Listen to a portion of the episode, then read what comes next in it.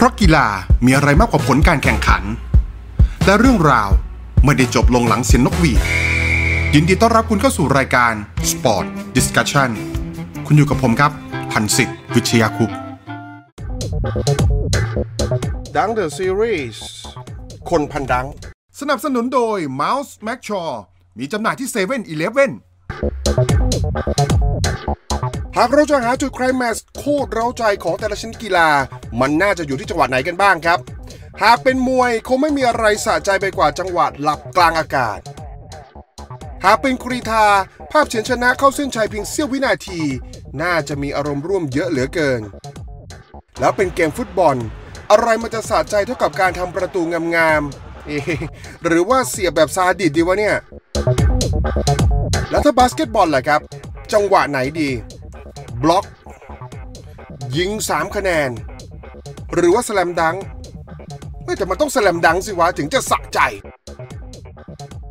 นับตั้งแต่ที่ประวัติศาสตร์โลกยัดห่วงบันทึกเอาไว้ว่าครั้งแรกที่ slam dunk เกิดขึ้นระหว่างเกมการแข่งขัน มาจากฝีมือของบ๊อบฟุตฮิลส์เคอร์แลนด์ center ยักษ์ขาวดาวดังจากมหาวิทยาลัยโอคลาโฮมา A&M หรือปัจจุบันเราเรียกว่าโอคลาโฮมาสเตทนะครับ เขาสูง 6 ฟุต 10 ครับ ยัดห่วงใส่คู่แข่งนั่นก็คือมหาวิทยาลัยฟิลาเดลเฟียเทมเพิลในปี 1944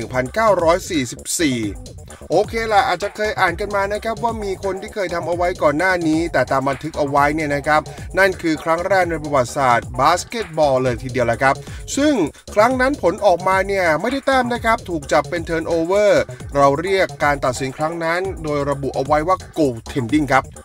นับตั้งแต่นั้นเป็นต้นมานะครับ dunk จะเป็น moment พิเศษในเกมบาสเกตบอลอยู่เสมอครับ โดยเฉพาะ NBA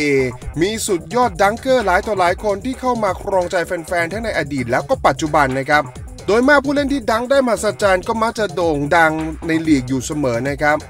ว่าแต่ว่า dunk เนี่ยมันส่งผลอะไรมากกว่าเกม มันมีอะไรโดดเด่นกว่าการนับได้ 2 แต้มทำไม ใครๆก็รอคอยให้มี slam dunk เกิดขึ้นบ่อยๆในเกม เรื่องนี้หลายคนคงสงสัยนะครับ เรื่องนี้หลายคนคงมีคำตอบ แต่อาจจะไม่กล้าพูดออกมา แต่ไม่รู้ว่าที่คิดเอาไว้ในใจเนี่ย มันจะเป็นเหตุเป็นผลได้ไหม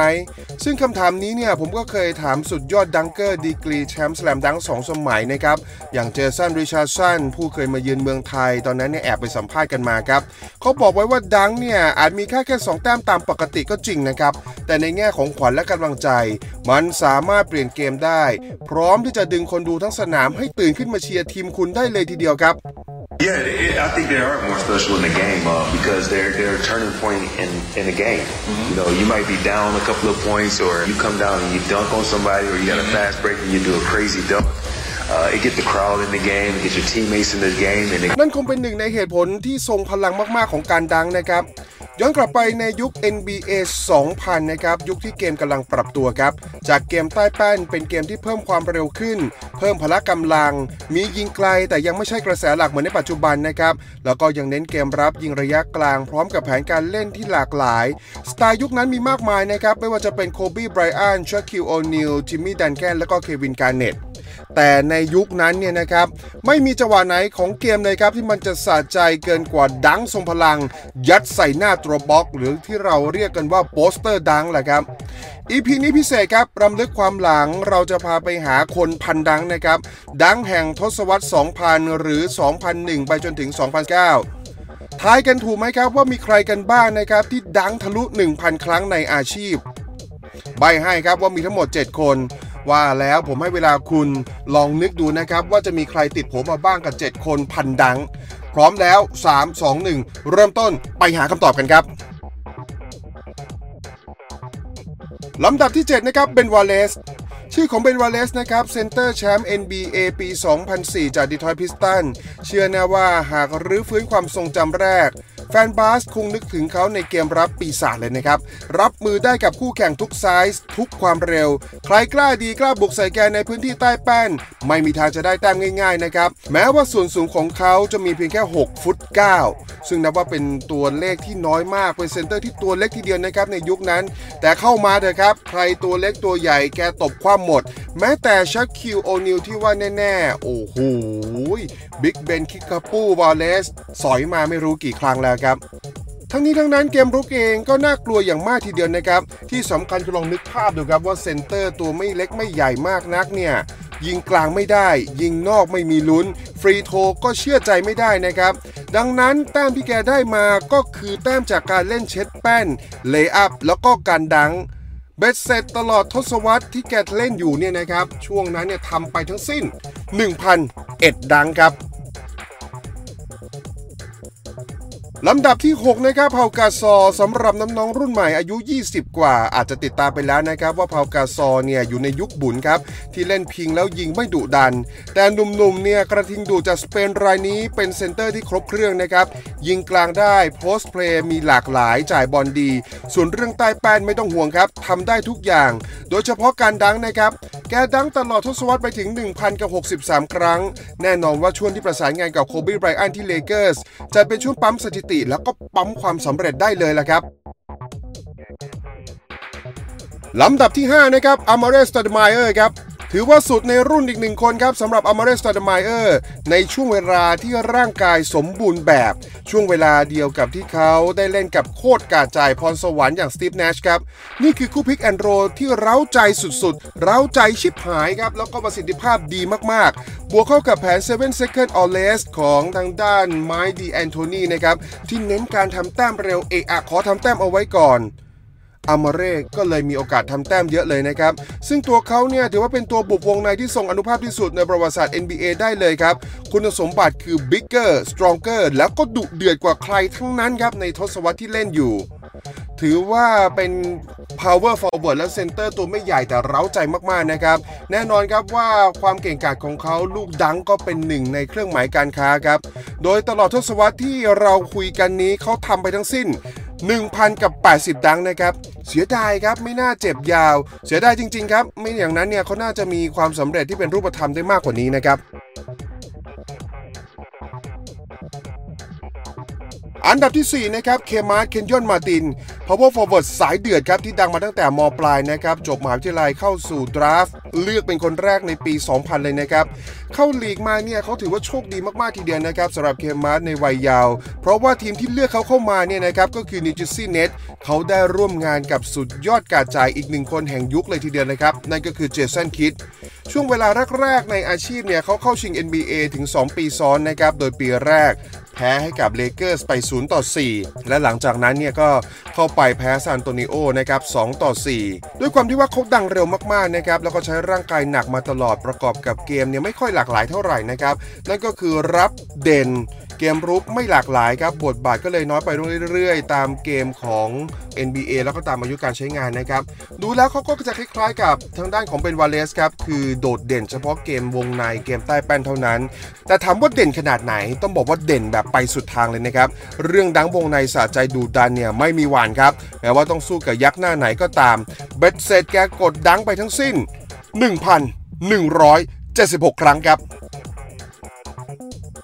ดีโฮวนี่เองครับ เจ้าซูเปอร์แมนที่เรารู้จักรู้จักหน้าค่าตา บางคนบอกว่าเขาเป็นตัวตลกในยุคปัจจุบันนะครับ แต่จริง ๆ แล้วอย่าไปบูลลี่เขาครับ อย่าไปมองข้ามในความสามารถที่เขามีครับ เพราะว่า The White Harvard โด่งดังมาอย่างยาวนานโด่งดังมาอย่างมากมายนะครับเขาเข้าสู่ลีกในฐานะชาคิวโอนิวคนที่ 2 ครับด้วยรูปร่างใหญ่ยักษ์เต็มไปด้วยมัดกล้ามเนื้อ เล่นเกมรับเด่นมากนะครับ บล็อกกันตายไปข้งหนึ่ง รีบาวเป็นขนมเลยครับ แถมคนบ้าที่บล็อกเก่งเล่นเกมรับเก่งขนาดนี้ ยังสามารถทำแต้มได้บ้าบอหลัก 30 แต้มต่อเกมแบบมีให้เห็นไม่ยากเลยครับ พิเศษมากคือเกมรุกของเขา ไม่ได้หลากหลายครับ เขายิงลูกโทษไม่ได้ ความแม่นอยู่ที่ลง 1 ต่อ 1 เท่านั้นเองนะครับ ก็คือลงลูกทิ้งลูก เกมระยะกลางก็ไม่ค่อยมีครับ ดังนั้นอาวุธหลักอาวุธที่ยากจะหาคนหยุดได้ในตอนนั้นก็คือเกมวงในครับ เกมที่อาจจะเช็ดแป้นเอง เกมที่อาจจะเล่นโพสเพย์พลิกไปพลิกมา แต่ที่เด็ดที่สุดก็คือลูก dunk เลยครับ ถึงขนาดว่าเคยไปแข่ง slam dunk แล้วได้แชมป์กับเขาก็มีมาแล้วนะครับ โดยตลอดทศวรรษเนี่ยนะแกจัดไปทั้งสิ้น 1,209 ครั้งครับ อันดับที่ 2 ชอนเดอะแมทริกซ์แมเรียนถือเป็นนักบาสเกตบอล NBA ที่มีอัตลักษณ์โดดเด่นมากนะครับสำหรับเดอะแมทริกซ์ชอนแมเรียนทั้งท่าวิ่ง ท่ากระโดด ท่ายิงดีดลูกหิน ในบรรดา 7 คนพันดังเนี่ยเขาถือว่าเป็นผู้เล่นที่มีตำแหน่งเล็กที่สุดเลยนะครับตำแหน่งที่เล็กคืออะไร คือตำแหน่งที่แกเล่นได้เนี่ยนะครับ เล่นตั้งแต่ชูตติ้งการ์ดครับ เล่นมาไล่จน power forward แต่ที่เล่นเป็นหลักเป็นอาชีพจริง ๆ ก็คงเป็น small forward นะครับ ส่วนสูงเพียงแค่ 6 ฟุต 7 นะครับ แต่ก็มีจุดเด่นเยอะมากๆ มีความหลากหลายรวมทั้งพละกำลังที่พร้อมสู้กับคนตัวใหญ่ได้อย่างสบายครับ แต่ทั้งนี้ วิธีสู้กับคนตัวใหญ่เขาไม่ได้สู้ด้วยความแข็งแกร่งของกล้ามเนื้อ ไม่ได้สู้ด้วยความใหญ่โตของร่างกายนะครับ แต่สู้ด้วยพลังกระโดด แต่สู้ด้วยสปริงข้อเท้าที่กระโดดสูงกระโดดไวครับ เรื่อง rebound เรื่องบล็อกมีให้ฮือฮาอยู่เรื่อยๆนะครับช็อตสวยๆเต็มไปหมด แต่ไฮไลท์มักจะมาจากการตามซ้ำลูก dunk ยังคงติดตาอยู่นะครับ เรื่อง dunk สวยเรื่องกระโดด dunk สูง โอ้โหแกเนี่ยเขาถือว่าเข้าขั้นมหาเทพอยู่เหมือนกันนะครับ หากว่าแฟนๆไม่ไปติดตาไปจับจ้องท่ายิงของแก ซึ่งเป็นความทรงจำลำดับแรก ๆ ในความแปลกนี่นะครับ ภาพจำในฐานะเจ้าเวหาขาดัง ก็น่าจะมีมากกว่านี้แหละครับ โดยตลอดทศวรรษนะครับชอนแมเรียนดังไปแล้วทั้งสิ้น 1,270 ดังครับ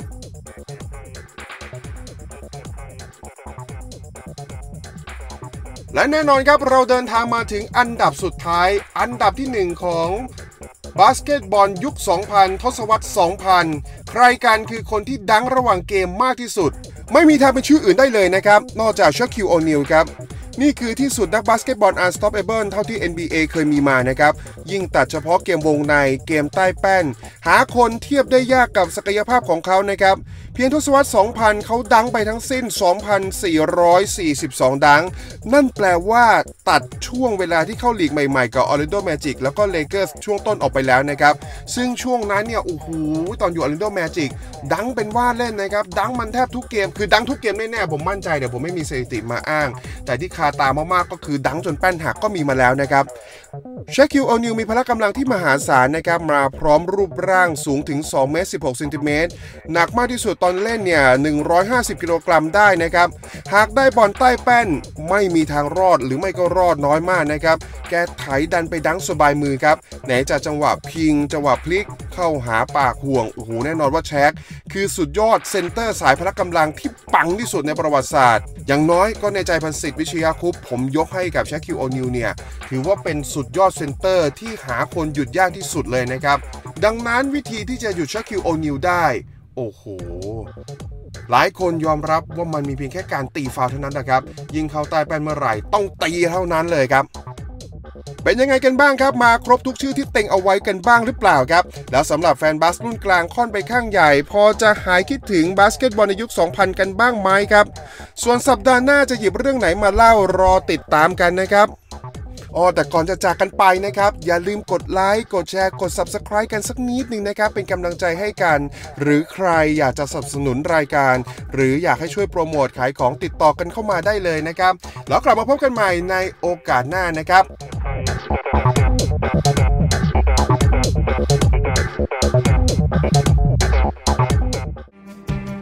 ขอบคุณอย่างยิ่งสำหรับการติดตามครับ แล้วเรากลับมาพบกันใหม่ สวัสดีครับ